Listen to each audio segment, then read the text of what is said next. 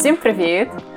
З вами сьогодні подкаст Тракоба Протофола. Ми будемо говорити сьогодні про те, що зараз хронологічно відповідає тому, що відбувається із студентами-медиками останніх, останнього курсу. Вони переходять на інтернатуру. От Нам багато питань е, приходило про оце, як розпочинається інтернатура, як готуватися до інтернатури, що робити на початку інтернатури і тому подібне. Е, от. Будемо трошки говорити про інтерв'ю, про очікування, про рожеві окуляри і про те, що би ми змінили, якби у нас була можливість, і про те, що ми шкодуємо.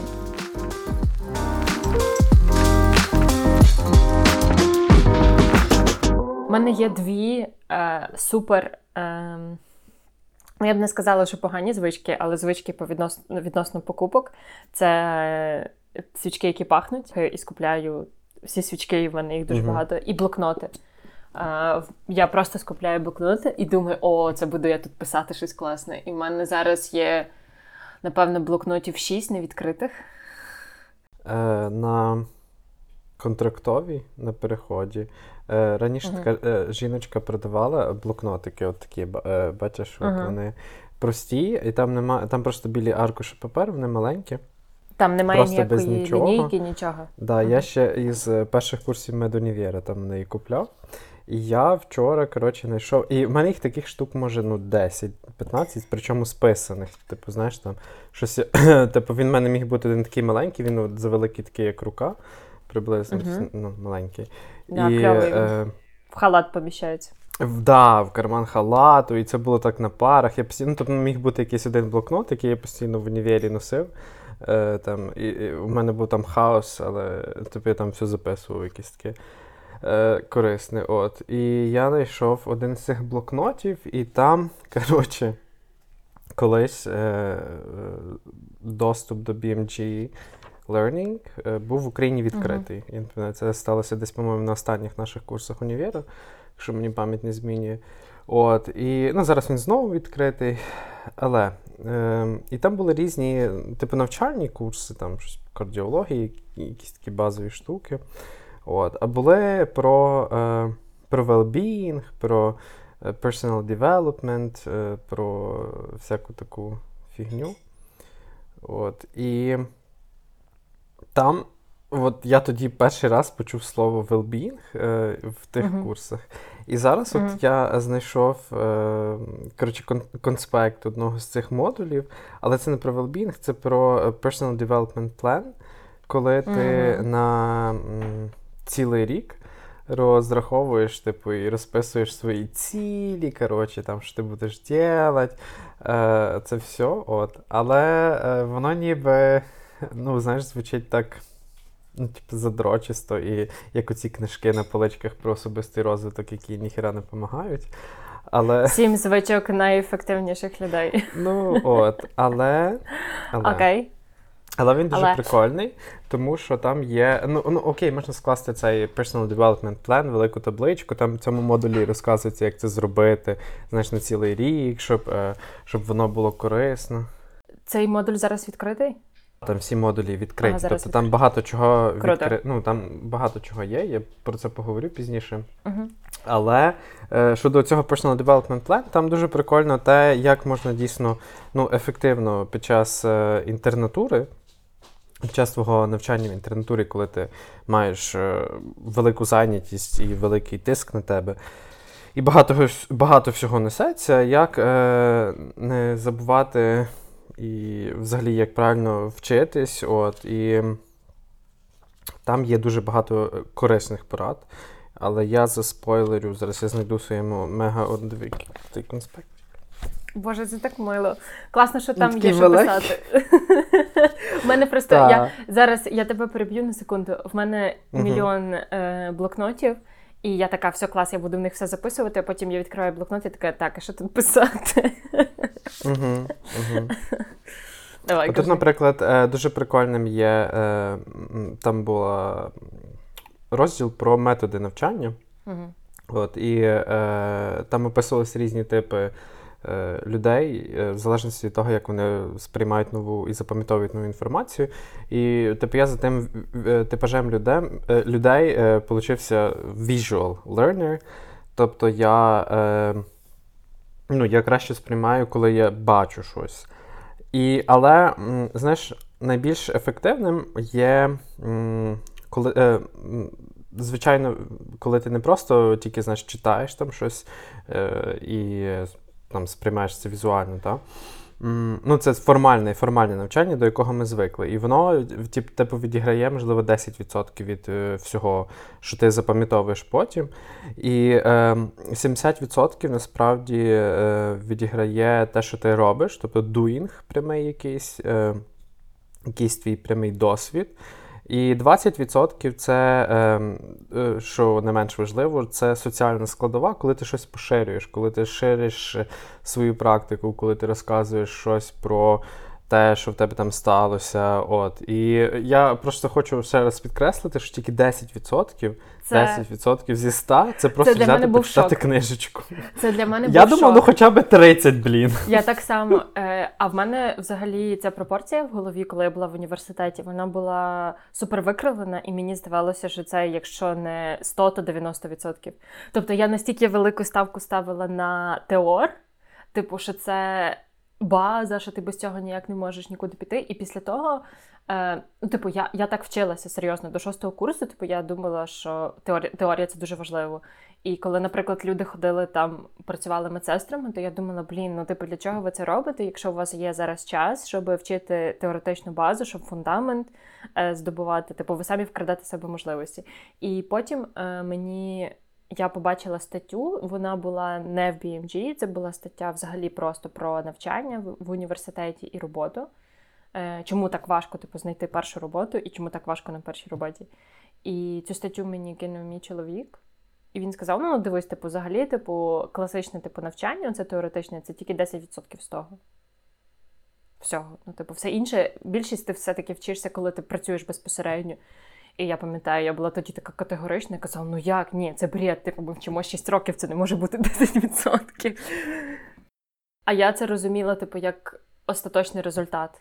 Тобто, наприклад, твоє вміння, е, ну от, не знаю, в принципі, твоє, твоя лікарська практика, типу ефективність вона залежить саме від того, наскільки багато ти цього зробиш, яка в тебе буде експозиція до цього всього.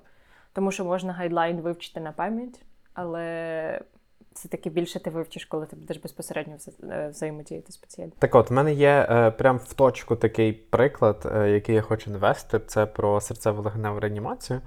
Е, взагалі, це тема в медицині, яка ну най, напевно найбільш найбільш найбільш структурована з усіх. Е, така чотінька по поличках, що де як робити причини, корекція цих причин. Е, ну, це про Advanced Life Support. Колись е, ну, зрозуміло, що е, під час інтернатури нас ну, на перших же заняттях інтернатури, е, практичних, теоретичних, нас вчили ці ALS, і, і, і в університеті ми вчили цей ALS. Але з ним я стикнувся в якості лідера вперше на інтернатурі. Тобто, коли в мене там був випадок на швидкій, але там я лідером не був і. Е, там було по-іншому, я не, не не, мав такі широкі знання, як на інтернатурі. От. Е, І коли я ніби знаєш, е, ніби ти читаєш цей ALS, він тобі настільки доступний, зрозумілий, якби все ніби по поличках розкладається. Ти ти типу, ніби думаєш, ти себе відчуваєш таким confident, що ти ну, впевнений в собі, ти впевнений, як це все робити. Ти знаєш, це доволі все просто. Але. Е, блін, на практиці, коли е, в нас стався випадок в реанімації зупинки, то е, ну, все йшло трошки в голові в тебе в шкереберть, і деякі моменти ти ніби в яких ретроспективно дивлячись на те, як ти поводився, будучи лідером під час цієї серцево-легеневої реанімації, ти помічав, що ось ну, цей момент, наприклад, ти начебто його знав ти начебто був в ньому впевнений, але чогось ти його випустив. Е, ну, слава Богу, цей випадок закінчився позитивно. Тобто е, сталося return of spontaneous circulation, от, е, роск, як його називають. І, і ти після практики реально надбудовуєш набагато більше, ніж коли ти просто е, прочитаєш цю всю книжечку про ALS і Звісно. думаєш собі в голові, що в тебе все склалося. Але коли ти стикаєшся з цим вживу, то, блін, ні. От. Е, і дуже прикольно, ми після цього випадку з колегами обговорили. Е, і коли ти оцей 20% е, соціального, 20%, які відіграють соціальне, яке відіграє соціальне значення при навчанні, тобто коли ти шериш свою практику, коли ти розповідаєш, говориш, е, то е, це теж мало якийсь вплив на засвоєння знань. Ну, і мені те, здається, що ти що це це як надовше запам'ятаєш. що це типу як вчишся двічі, коли пояснюєш. Угу.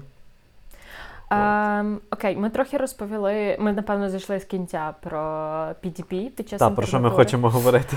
Ми, ми мали все там було питання в нас про саме вступ на інтернатуру і про інтерв'ю.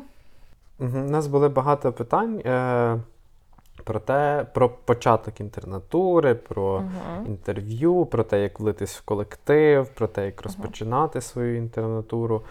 Е, Ми ніби багато говорили про, ну, про власний досвід у попередніх епізодах. І е, там, в першому епізоді, зокрема, говорили, що це великий переломний момент, про наші відчуття, наскільки це все е, критично, там, тяжко чи не тяжко і тому подібне. От. А сьогодні ми б, напевно, поговорили про якісь поради, які ми хочемо дати.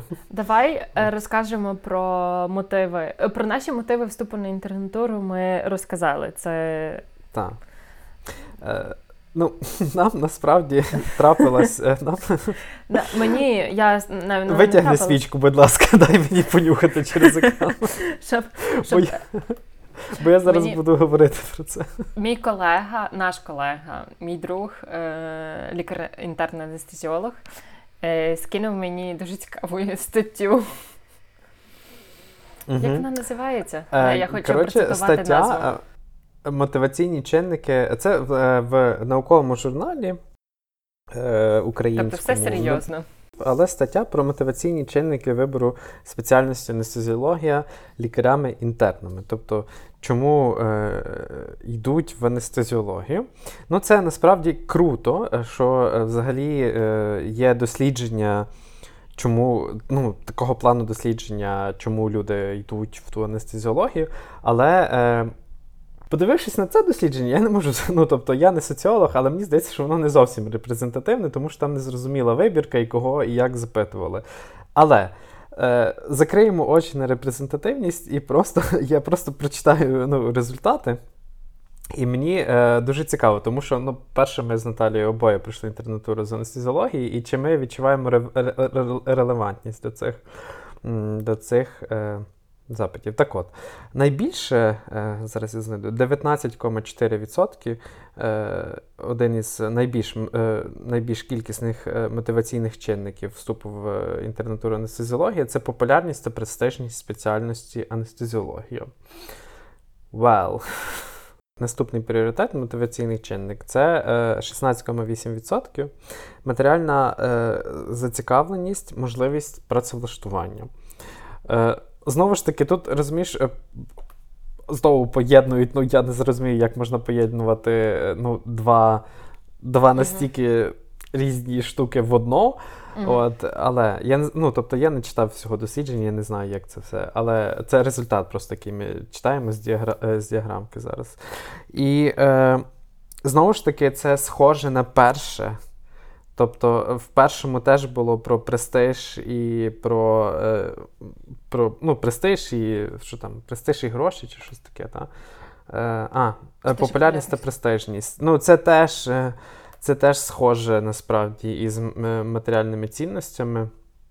Тому я би сказав, що можна об'єднати в одне і сказати, що 30% чи 35% лікарів-інтернів, які йдуть в анестезіологію, думають, що це матеріально хороша е, справа і е, престижна.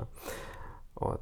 Я, я кардинально можу не погодитись з цим всім. І е, людям, які йдуть в медицину, е, зокрема, от на початку інтернатури, потрібно розуміти, що е, інтернатура закінчиться, і е, треба буде рано чи пізно думати про, про свій заробіток. На жаль, е, заробіток важкий і він е, не не, співрозмірним, не співрозмірний з тим навантаженням, яке є. Це тут в нас в Україні. Наталя, може, ти щось скажеш про Британію? Я вважаю, що це, в принципі, загально така європейська, напевно, проблема. Ем, оплата оплата роботи лікарів. Я працюю uh-huh. зараз на посаді junior доктора. Це, типу, мені зрахували мою інтернатуру, і я працюю як, типу, вище їхнього FY1, FY2. Це, типу, як називається Senior House Officer. Це uh-huh. все, що це все, що вище FY1 і там до ST3. Це людина, яка знаходиться на тренінгу. Це, типу, все в одну кучу запхали, і це називається Senior House Officer. І в мене зарплата вище середньої в Британії, але ну, я вважаю, що я працюю важко. І я бачу, як працюють лікарі тут. І, типу, коли ти отримуєш ці гроші в кінці місяця, це типу дуже багато, якщо перевести на гривню. Тобто я в я в житті стільки би не змогла заробляти в Україні. Але, типу, тут життя дороге, і тут зовсім інша економіка. І я розумію, що, наприклад, хтось заробляє ці гроші легше. І коли я дивлюся, як працюють лікарі, то для мене це underpaid, тому що ми завжди приходимо раніше на роботу, ми завжди йдемо пізніше з роботи. Е, ми працюємо з пацієнтами, ми працюємо з людьми. Це зазвичай теж дуже ускладнює взагалі, тому що. Ну, хто б що не казав, з машиною працювати простіше, з комп'ютером працювати простіше, проводити дзвінки через екран простіше.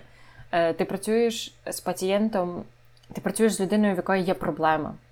Е, Часто це не тільки фізична проблема, це також і ментальні проблеми. Ти працюєш як психолог, як психотерапевт, як соціальний працівник. І добре, що тут, в принципі, є дуже багато служб, які допомагають тобі це робити. Це полегшує твою роботу. Але зазвичай, коли ти один на один з пацієнтом, коли ти first responder, то ти виконуєш всі ці ролі по чуть-чуть. І я знаю, що я приходила на цю роботу не в суперкрутому ресурсі, тому що в Україні зараз війна, і я важко це переживаю. Е, але я дійсно кожного дня відчуваю себе супер емоційно виснаженою. І коли приходить п'ятниця, то я виснажений лимон. І інколи мені не вистачає двох днів, щоб він навиднися. Тому, коли ти, типу, в кінці місяця отримуєш цю зарплату, ти починаєш запитувати себе, чи варте воно, типу, цього емоційного виснаження. Тому медицина це, на жаль, не завжди про гроші. І, А якщо це про гроші, то ти не завжди можеш дати чітку відповідь, що чи купили тобі ці гроші те відновлення, чи купили вони тобі якісь, не знаю, соціальні, соціальне визнання, чи купило воно тобі відпочинок, чи купило воно тобі здоровий сон. Угу. Я думаю, що ми підійшли до тої штуки, яка називається зняти рожеві окуляри. Е, це перше, що треба зробити, коли людина приходить в інтернатуру. І коли закінчує інтернатуру також. Це це болюча перша штука, яку треба зробити, тому що якщо її не зробити одразу, то потім буде, напевно, ще боляче. Як ти думаєш, типу, чи є місце якомусь служінню? Хочу напевно, е, сказати, що все-таки не безкоштовному, а якась е, фінансова штука є. Тобто, ну, це окей, це це стабільні гроші. Та? Тобто, це е, гроші, які е, не залежать від. Е, ну, Це не такі перепади від того, чи буде в тебе гроші чи ні. Е, коли ти робиш, наприклад, в умовах прикарності, там, от, е, тобто це якась більш стабільна штука, і справді, будучи лікарем, простіше ну, собі знаходити роботу. І ця штука з тим, що чим ти старше, uh-huh. тим е, ну, тим більше тебе сприймають на співбесідах. Тобто це одна із тих робіт, не не, не багатьох у світі, де чим ти старше, тим е, більше тебе шансів потрапити насправді на роботу. А, ну, так, В Україні кількість... воно так. Так, кількість... Ну, погодься, що в Україні воно Кількість так. років дорівнюють досвіду. Досвід, і це все. Mm-hmm. Ну, воно справді себе виправдовує. Е, Ну, Досвід не проп'єш. Uh-huh, uh-huh. От, Але досвід буває поганим, і ми про це теж говорили. Давай раніше. поговоримо саме про е, підготовку до саме вступу на інтернатуру. Мені здається, що зараз в Україні почали вводити співбесіду. Є багато багато багато відомих мені прикладів про працевлаштування е, про інтернатури в приватних клініках, де угу. справді відбирають. Ну я є от тим прикладом, е, де справді відбирають по співбесіді, і це дуже прикольно. Угу. Хоча. Е, Знаєш, це е, співбесіда це насправді теж суб'єктивна штука. Це дуже треба вміти провести співбесіду так, щоб об'єктивно відкрити людину. І мені здається, що це теж така, знаєш, е, ну тобто в, в умовах працевлаштувань в Україні е, ця штука теж може бути доволі суб'єктивною. Але тим не менш, співбесіди проводяться, і це прикольно. От, Чи готувався я до своєї співбесіди? Е, напевно, мене готувало життя, тому що е, в мене були різні е, види робіт, про які я розповідав, де ну, тобто я напряму комунікував з людьми. І мені здається, що, ну, на мою думку, скромно, е, найкращою підготовкою до співбесіди є постійна практика комунікації з людьми і розвиток своїх е, комунікативних навичок. Тому що. Е, на першому місці е, в медицині, напевно, це те, як ти лікуєш, а на другому місці це те, як ти говориш з пацієнтом, і взагалі це штуки, які переплітаються, і тим більше такі речі мають. Е, такі речі, як комунікативні навички, відіграють, напевно, надзвичайно велику роль під час співбесід. У мене було дві співбесіди в Україні. Одна неуспішна, одна успішна. Медичні і співбесіди в Великій Британії успішні. Uh-huh. І це кардинально різна ситуація. Ну тобто, це не порівняти. Підхід до От співбесід. я тобі про те ж говорив. І це це підхід до співбесід і те, як відбувається інтерв'ю в Британії, і те, як це було в Україні. Я знаю, що це зміниться. Ем, але я ну, я розповім типу, свій особистий приклад, е, тому що я хотіла сьогодні поговорити саме про початок інтернатури. Я була тоді на шостому курсі. Теж е, приватні клініки відбирали найкращих студентів е, і кликали їх на інтерв'ю. І я очікувала почути дуже багато питань на своєму інтерв'ю. Але, на жаль, мене спитали, чи не вагітна я і коли я планую вагітніти. Тому, якщо зараз хтось готується до інтерв'ю в приватних клініках, то дуже багато сексизму, типу, який я відчула. Е, я надіюся, що це зміниться, що цього буде все менше і менше. Але це те, напевно, до чого треба бути готовим, не знаю, дівчатам і хлопцям. Е, я не знаю, наскільки це поширено, тому що ми ми не проводили ніякі, я не бачила ніяких досліджень саме в Україні, але за кордоном, в принципі, заборонено запитувати такі питання. Е, на моєму інтерв'ю в Британії е, мене попросили розповісти про себе. Типу, зазвичай ти просто швиденько розповідаєш про резюме. В принципі, з питань воно було дуже так, ну, типу, дійсно суб'єктивно, тому що ти про себе розповідаєш. Ти розповідаєш е, там про свій минулий приклад цікаво, е, про свій, про свій минулий досвід цікаво. І потім мене запитали: типу, от ну медицина це дуже стресова штука. Типу, як ти справляєшся з стресом?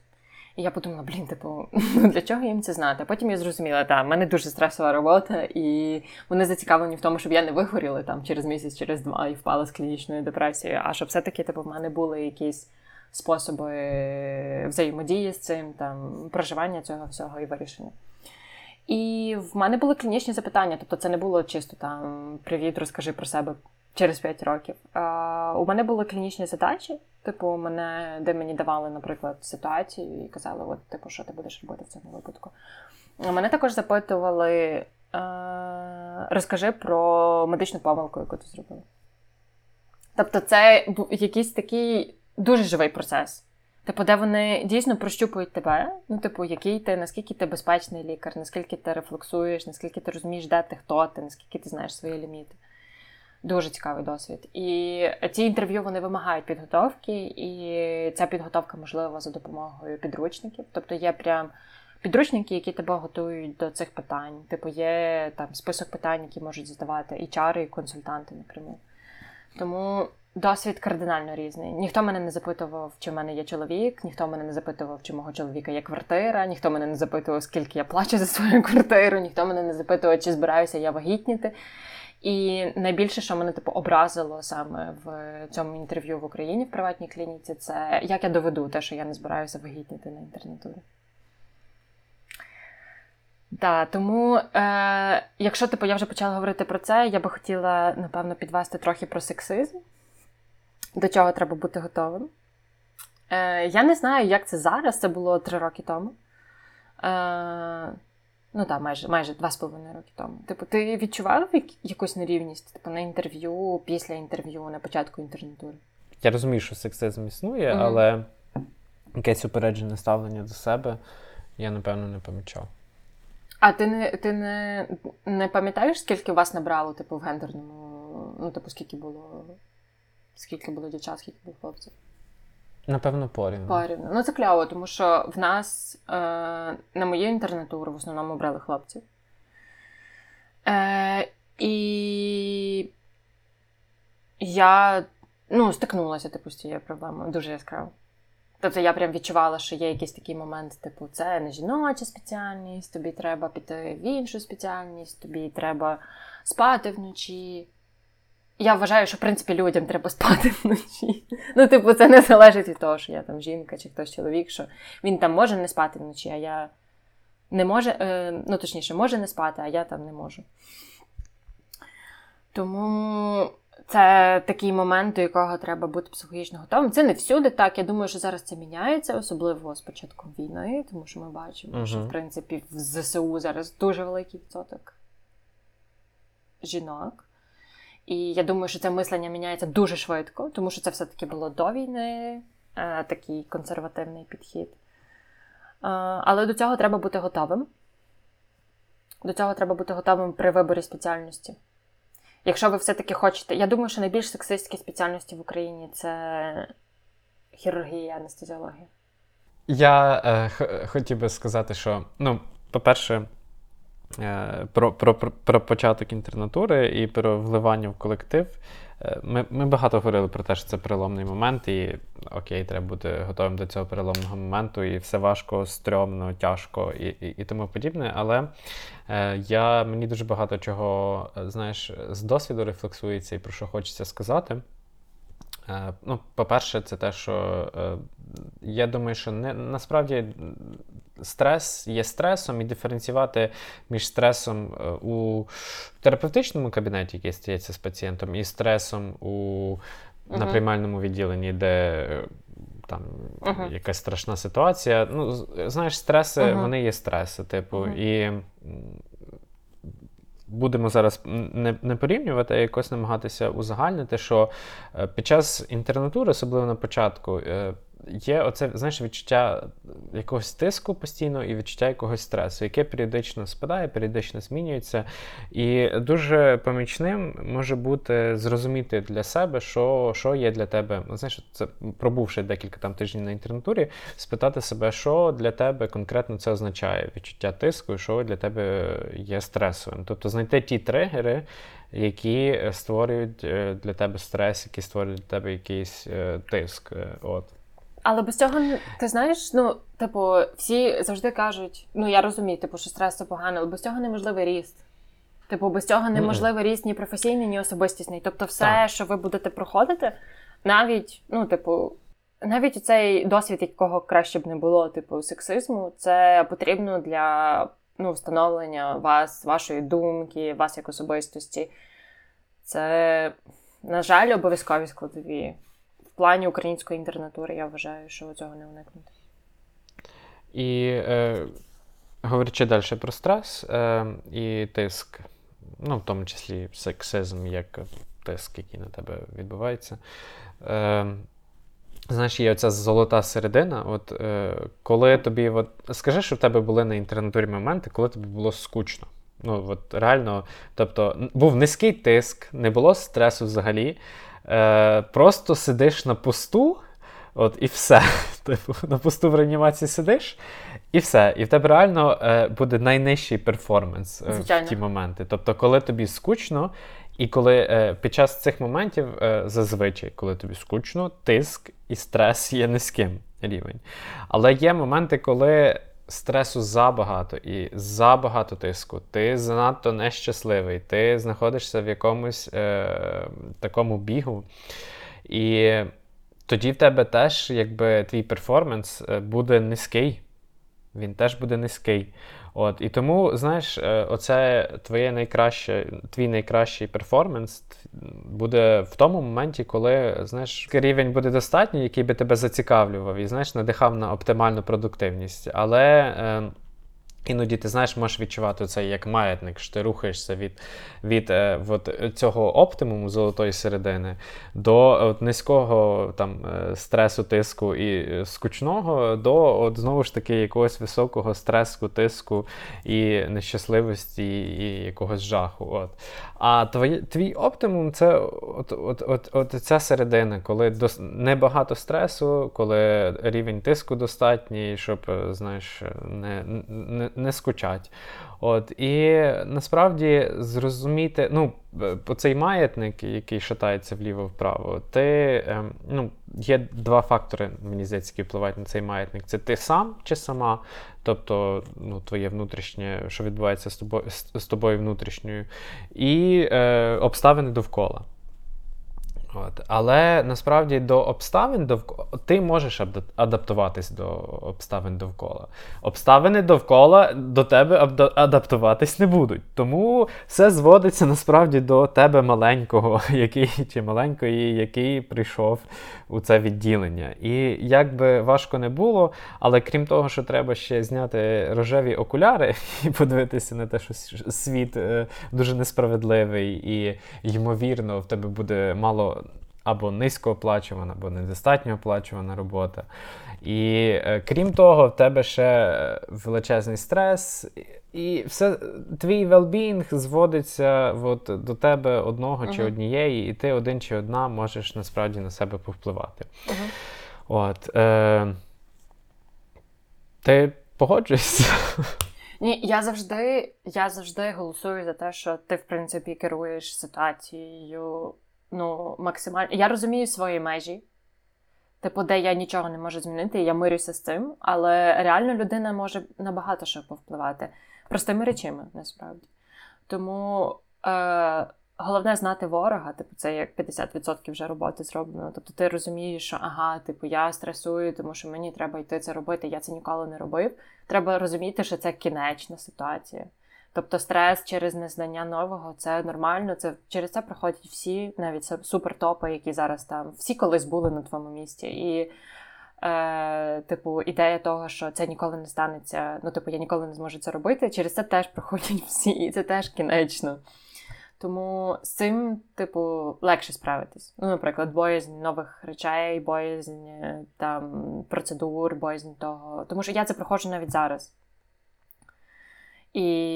Це дуже некомфортно, тому що ти постійно знаходишся такий, ну, типу, на межі між тим, щоб лишитися піти це не зробити, попросити когось іншого, або не знаю, там сказати, що ти сьогодні не можеш, не хочеш.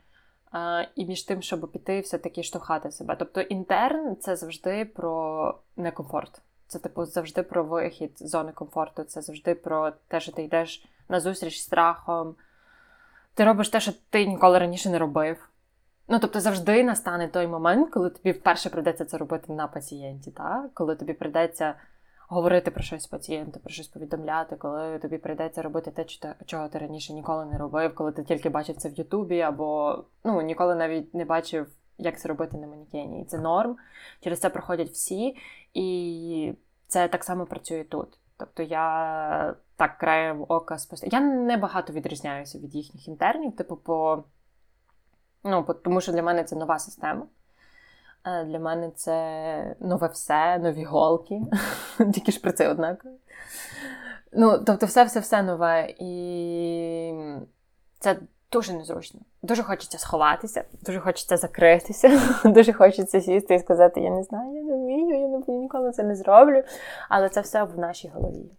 Насправді такі ж відчуття і такі ж запитання у мене теж виникали на початку інтернатури. І це те, що я б назвав, знаєш, е, ну, типу, відчуття своєї клінічної компетентності. Тобто, коли ти набуваєш там досвіду різних клінічних умовах, Потім е, ну, це може, коли ти Мгм. проходиш різні клінічні ситуації, часто на початках може бути е, виникати питання, звідки я це маю знати? Типу, Мгм. звідки я це буду взагалі знати? І твій рівень впевненості, правда, може впадати. Так. І треба розуміти, що е, як лікар, насправді ти ніколи не будеш знати абсолютно все. Звичайно. А якщо ти абсолютно все вивчиш, то е, велика частина цього е, ну, е, зникне, тому що з твоєї пам'яті, тому що е, вчення це тільки 10% від того, що ти е, проводиш. І тому е, я би дав пораду на от, е, на початках інтернатури витрачати якомога більше часу, щоб е, розуміти основи, е, основи всіх процесів. Тобто не, не треба в перший тиждень інтернатури, е, якщо ти там не знаю, в анестезіології читати про особливості забезпечення однолегеневої вентиляції. 100%. Тому що е, е, тобі треба спочатку вивчити дволегеневу вентиляцію, зрозуміти, як вона відбувається. А в нас, розумієш, ще є така штука, що дуже часто в нас же немає цієї, в нас немає з- загальної інтернатури, де ти Ага. дуже часто у нас людина, потрапляючи на інтернатуру, потрапляє дуже вузьку Вузько. якусь штуку. І це дуже і дуже погано. Ну, така система, і з цим нічого не зробиш. І це те, що е, обов'язково і обов'язково треба е, людям розуміти, які приходять на інтернатуру. Що Якщо ви потрапили в мега круте, супер круте відділення, але є, але воно є надзвичайно вузьким, наприклад, торакальна хірургія, то. Е, Будучи там, е, якщо ну я говорю просто з досвіду анестезіології, будучи там е, хоч навіть рік чи і півтора, е, і потім через півроку ще десь там краєм ока щось подивитись, цього буде недостатньо.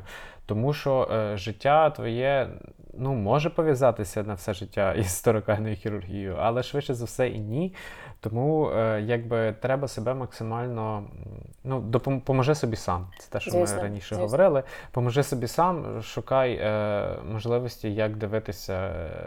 На інші речі, і це не тільки про анестезіологію, це і про інші відділення також. Якщо е, на початках інтернатури кинути себе в щось надзвичайно супер вузьке і забути про те, що існує решту світу медицини, то це буде мати дуже негативний, якби на, на, на, на, мій, на мою думку, результат. Знаєш, є ще така штука, скажу е, про цю клінічну компетентність. Я десь читав дослідження.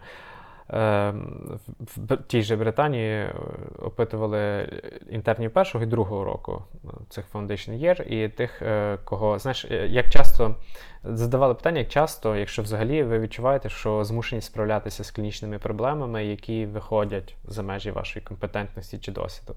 Е, ті лікарі, які на першому е, році інтернатури, там 38% відповіло, що це виходить за їхні межі, а на другому році інтернатури 27%. Тобто, ну. Е, ця штука буде зменшуватися з часом, але треба бути готовим, що вона, напевно, нікуди не, не пропаде. І просто в такі моменти треба. Е, от нам теж задавали питання про як вливатись в колектив, як заслуговувати довіру.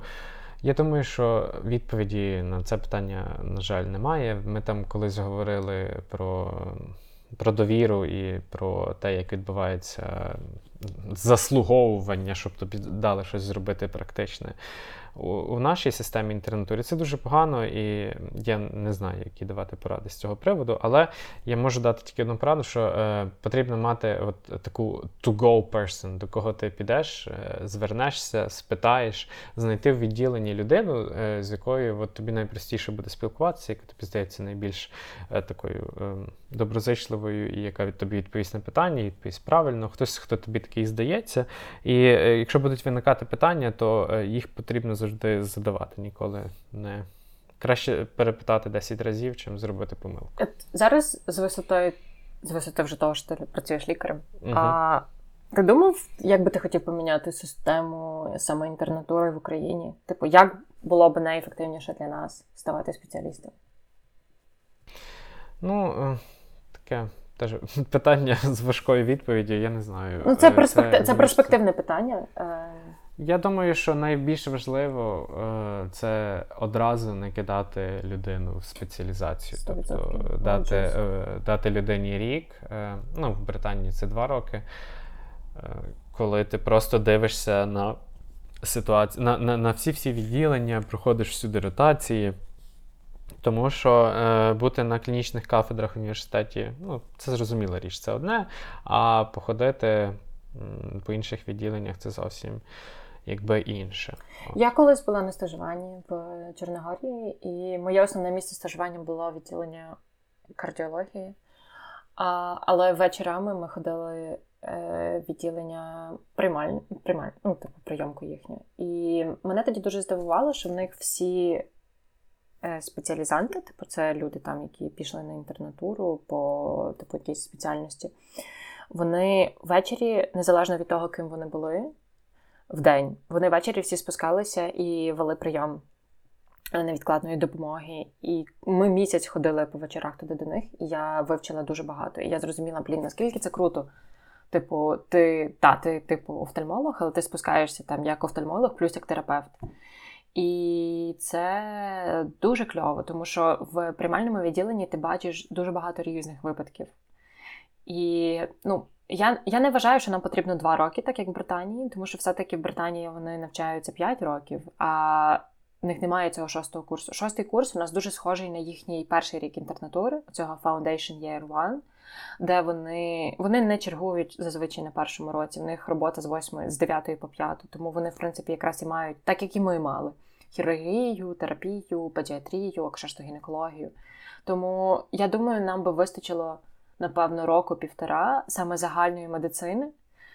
Тобто, це була би і терапія, і хірургія, і саме ургентні штуки. Тобто не сидіти там на терапевтичному прийомі, наприклад, там не знаю, лікувати пневмонію, а саме ходити на приймальне відділення. Так само це стосується хірургії. Я думаю, що це би набагато краще розвинуло розуміння людини самої медицини, дало би експозицію ну, найбільш так, там найбільш популярних захворювань, з якими поступають е, пацієнти. І я думаю, для багатьох би це було саме цим буферним роком, який би дав зрозуміти, що людині треба, що людині подобається, і як вона далі хоче розвивати свій е, медичний шлях. Ну, ну і так, далі типу, сидіти так. на парі з кон... на шостому курсі е, і просто сидіти в кабінетику в 4... в 14 людей, які сидять в кабінеті на шостому курсі на хірургії і просто там щось пишуть або не пишуть, або просто сидять, то це ну, так, це, це, це... have an impact. Е, Звісно, звісно, звісно. Але типу, треба шукати можливості всьому, в чому є, і робити з тим, що в нас є. Але якщо б мене хтось зараз спитав, що би я хотіла змінити в інтернатурі, то я би дала можливість цього буферного року, оплачуваного, звісно. А, Щоб зрозуміти. Або шостий курс зробити типу, таким. Тому що це не ну, для мене це не має ніякого змісту. Іти зразу спеціалізацію. Це занадто рано. Ну, для когось це, напевно, якраз, але для мене це було занадто рано. Угу. Ем... Я ще хочу дещо сказати про навчання під час інтернатури самої із категорії Поможи собі сам. Тому що е, я не знаю, ну, в нас була далеко не ідеальна програма інтернатури. Ну, вона якась була, але вона виглядала такою, ніби, знаєш, е, ну, ну, ти маєш вивчити все. А що саме все? Типу, а, а звідки брати, а що робити? Е, і дуже часто, ну, знаєш, типу, був якийсь. Е, звичайно, були програми лекцій, і кафедра в нас доволі непогана. От, Але м, все одно якось мені здавалося далеко від ідеалу. І з цієї ж категорії поможи собі сам. Е, дуже, знаєш, оце відсутність чіткості і незрозумілості. Ми я промахався і, і дізнався про ці штуки вже після інтернатури, але тим, хто зараз йде в інтернатуру, то мій, моя велика порада. Е, вчити, ну, По-перше, ти будеш вчитися сам, е, і, ну, в більшості. насправді. 100%. І е, від того, як ти будеш вчитися сам, буде залежати, звісно, результат. І от якщо брати конкретно приклад анестезіології, то В Британії є два екзамени, які здають в. Під час спеціалізації в анестезіології це FRCA екзамени, перший і другий. І в них е, є програма і є багато хороших підготовчих матеріалів. От, І просто тупо можна зайти на Королівський коледж анестезіології, знайти цю програму і вчитися типу, за цією програмою самому. Тому що, от, наприклад, в них є ем, така штука, знаєш, як. Ем, Фізіологія для анестезіологів, анатомія для анестезіологів, фізика для анестезіологів, е, фармакологія для анестезіології для анестезіологів. Але, е, ну, типу, звичайно, що у нас це теж було, але ну, воно було не таке. Ну, тобто, там було те, що ми реально вчили в універі, ага, воно просто що колись було забутим і далеким, Знаєш? непонятним. І воно реально має, типу, е, імпект на ну, на, те, що, на те, що ти працюєш руками. Ви будете дуже сильно здивовані, наскільки все однакове. Просто по-іншому оформлене і краще подане, тому що ну, в них просто за цим слідкують, і це дійсно класно фінансується. Вони їх не перевидають 350 підручників кожен професор, бо він може. У них, в принципі, є один підручник, типу, за яким всі вчаться. І це просто класна структура. Типу, це не складно, це не щось, що роблять вони, а не зможете ви. Це та сама медицина, це ті самі ліки, це, це те саме все. От, Тому моя така порада це е, є королівські коледжі, напевно, всіх спеціальностей, yeah. мені здається. І можна просто заходити на їхні сайти, е, ну тому що англійська нам доступна, і це можна робити англійською мовою. Е, і тупо на їхніх сайтах знаходити екзамени, які в них є сертифікаційні для того, щоб ставати тим чи іншим лікарем. І е, готуватися так, як ну, типу, як, як потрібно до тих екзаменів. Е, це набагато важче, ніж е, наша програма інтернатури, мені здається, але це в 1500 разів практичніше. Це реально речі, які ти можеш застосовувати в практиці. Це мені. Мені здається, що це легше, тому що ну як звичайно по об'єму воно більше, тому що uh-huh. те, що вони вчать 7 років, типу, ти ми, ми маємо запхати в 2, це нереально з точки зору е, саме таймінгу. Це можна розтягнути uh-huh. на 3-4 роки. Але це не є якась це не rocket science. Це типу те, що роблять тисячі людей. Це... А в тебе буде якийсь екзамен, який ти будеш здавати а... під час спеціалізації? Якщо я піду в спеціалізацію, то так. Да. Ну, Для того, щоб поступити в спеціалізацію, потрібно здати іспит. Потім під час спеціалізації ага. ти теж здаєш іспит. А це якийсь терапевтичний іспит? Залежно, куди я захочу. Я зараз працюю е, в відділенні гематології як senior house officer, тобто я не є specialty доктор. Uh-huh. Я junior доктор. Ну, якось uh-huh. так. Це складна система. Я сама в ній дуже добре не розбираюся, тому що я не запарювалась. Uh-huh. Е, Але, типу, принцип такий: типу, ти можеш працювати. Це, типу, як FY3. Uh-huh. Можна робити FY4, FY5, FY6, типу, скільки ти хочеш. Просто, ну, типу, сенс. Ти не ростеш в зарплаті, не ростеш професійно. Щоб поступити тут на спеціалізацію, потрібно теж здати іспит і теж пройти інтерв'ю. Угу. Ну, загалом. Тобто, да. я зараз е, я почав е, читати літературщину і, і книжечки. І книжечки, е, які я є в підготовці до FSCA, ага. Е, десь приблизно на на кінці другого року інтернатури, тобто я вже рік інтернатури, півтора року інтернатури е, цього не робив. Угу. Ти жалієш? Час Ти шкодуєш про це? Я от дуже реально шкодую, і я людям реально, реально, реально раджу робити це е, під час інтернатури. От я розумію, ну це важко, е, тому що є власне сам процес інтернатури. Так от я е, там є оці базові дисципліни, і я тільки-тільки за півтора роки, як я е, проходжу ці штуки, я тільки за півтора роки десь, е, напевно, зараз підходжу до їхнього закінчення. Тобто, це реально. Це реально дуже багато. І це тільки базові дисципліни: фармакологія, фізіологія, анатомії, фізики, е, ну, біохімії там як такої немає. Е, от. Тобто, це реально Це реально багато матеріалу. І це без е, без клінічних штук. Угу. І це реально дуже, і і це реально дуже і дуже пов'язано з клінікою, і буквально дотично, практично. От. І я дуже і це значно змінює світогляд. От. Тому так, моя порада така: не не, не, не, не промахайте свої 2-4 роки інтернатури. От. Ну, навіть якщо їх і промахати, ну це ж не.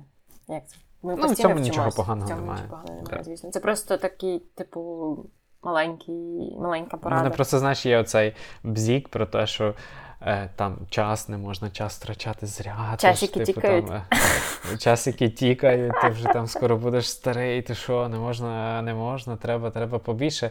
Але треба не забувати, що ми знаходимося в марафоні. Звісно, а не в спринті. Не в спринту. І треба е, розподіляти свої сили, енергію і час. Ти знаєш, я от зараз подумала про цей PDP, це насправді personal, personal development plan. Е, угу. Це дуже поширена штука тут. І як це по суті, типу, те, що дає тобі можливість перспективно спланувати основу того, куди ти будеш і як витрачати час, і поставити собі маленькі цілі, щоб вони були досяжними, щоб потім знаєш, в кінці не розчаруватися, типу, о, я повне лайно, я нічого не зробив. Типу, все-таки треба собі ставити якісь е, такі доволі, ну, не зовсім примітивні цілі, але щоб вони дійсно були досяжними. Наприклад, там не знаю, за місяць там 6 інтубацій. Це мало. Uh-huh. Типу, але ти це точно зробиш. Потім там зробити 10 інтубацій. І зробити цей PDP-план, там, не знаю, на місяць, на два вперед. Хоча, я думаю, зараз в умовах війни взагалі складно щось планувати так далеко. Але це потрібно робити. Це потрібно робити, тому що це вам дозволить спланувати ваш ресурс і вашу енергію так, щоб в кінці не бути виснаженим, але мати результат. І старатися, типу, якось ну, виконувати, якщо не все, то хоча б відсоток цього всього. І я думаю, це не просто так придумано. Тут тут цим PDP займаються на початку року, коли ти приходиш на роботу, ставлять якусь ціль, типу, що ти хочеш на цій роботі навчитись. Наприклад, мене запитала моя консультант. Типу, які в тебе є дві цілі?